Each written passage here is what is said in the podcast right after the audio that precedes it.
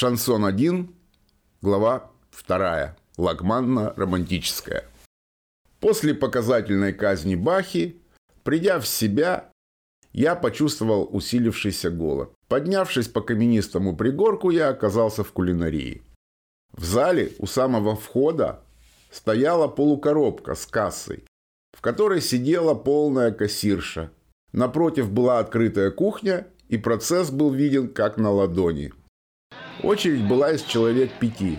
Голодные строители в робах составляли основной ее костяк. Кассирша давила на кнопки и, и крутила ручку сбоку аппарата, выкрикивая в зал. «Аида! Одна дунганская, два хлеба!» Строители хватали чек и выстраивались в следующую очередь на раздачу. Я положил 40 копеек на тарелочку с надписью «Алмата, Трест, ресторан». «Аида!» – закричала кассир. Я перешел в очередь напротив, и тут, как всегда, меня завораживал один процесс. На полу стоял огромный чан, в котором варилась лапша. К потолку над чаном была прикручена огромная промышленная мясорубка сеткой вниз, с загрузочным горлом сбоку. Повар вкладывал удлиненный кусок теста в загрузочное горло, и уже готовая лапша вылазила прямо в чан. Наблюдая за процессом, тарелкой в руках спросила Аида – тот лагман был простой, но очень вкусный. В нем почти не было ни мяса, ни овощей, на мой взгляд. Но вкус я его помню уже лет как 35. От обедов я стоял и ковырялся травинкой в зубах, наблюдая, как овощной вилами разгружает картошку из грузовика. Я мысленно пытался найти причину не учить детские болезни, по которым предстоял экзамен. И я ее нашел. Вернее, она сама меня нашла, в виде Киры, дворовой подружки. Мокрые ладони закрыли мне глаза, а голова хихикала у щеки. «Мотыга, ты?» «Я не мотыга», — обиженно сказала голова. «Ну, тогда Кирка». Кирка убрала руки. Вот я все время размышляю, какая разница между двух этих шансовых инструментов – мотыгой и киркой – Кирка была моего возраста, но еще не сформировавшаяся девчонка с угловатой фигурой и вечно смеющимися глазами. Кирка не вызывала у меня никаких романтических мужских ощущений. Она просто умела слушать и задавать вопросы. Ее интересовало буквально все на свете. Чем занят? Иду домой готовиться к экзамену. А поехали на Старую площадь погуляем? Так-так, мыслил я. Завтра ехать на 78-м до Ленина примерно час. Там, на 11 троллейбусе, минимум 20 минут. Таблицу контроля прибавки веса новорожденных выучу вечером. А за то время, которое еду, стану не последним педиатром.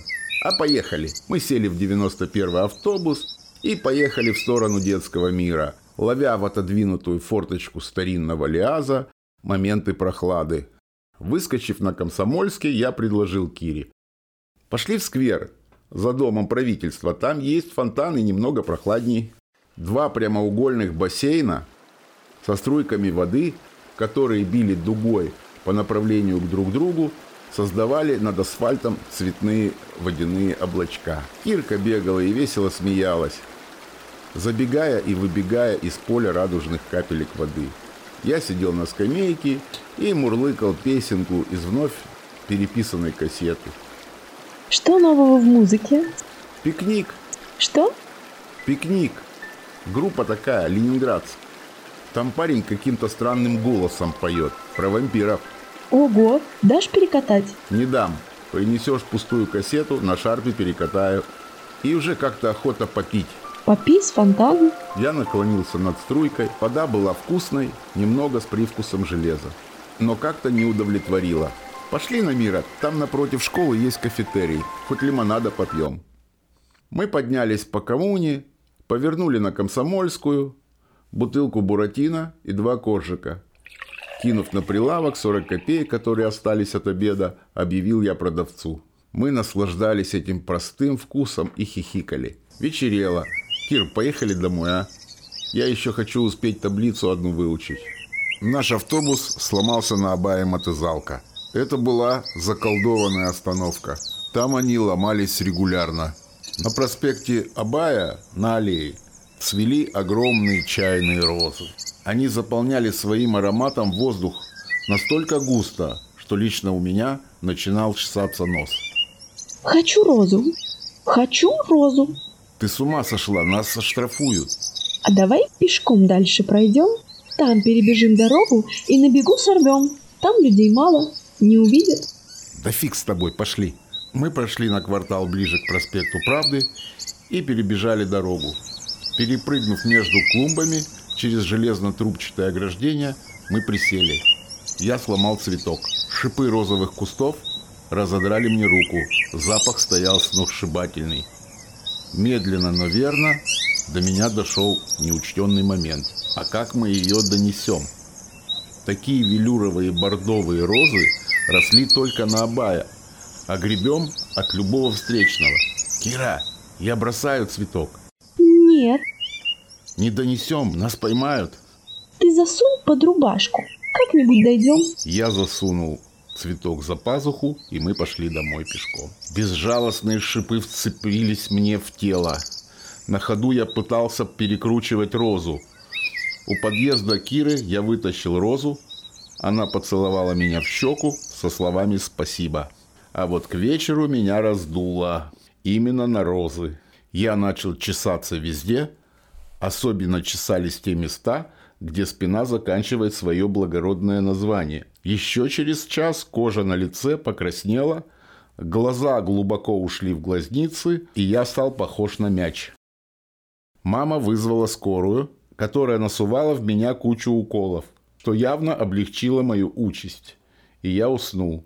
На утро я уже сидел перед дверями аудитории детских болезней и чесался. Отек спал, но не намного. Преподаватель, открывая дверь ключом, «Так, девочки, пропускаем вперед мальчиков, у нас их мало, потому везде у нас у них дорога». Я зашел вслед за преподавателем, и она, раскладывая билеты на столе, несмотря на меня, спросила, «Ну что, учил?» Тут в меня по очереди, через расчесанную кожу, начинали вселяться духи Ба.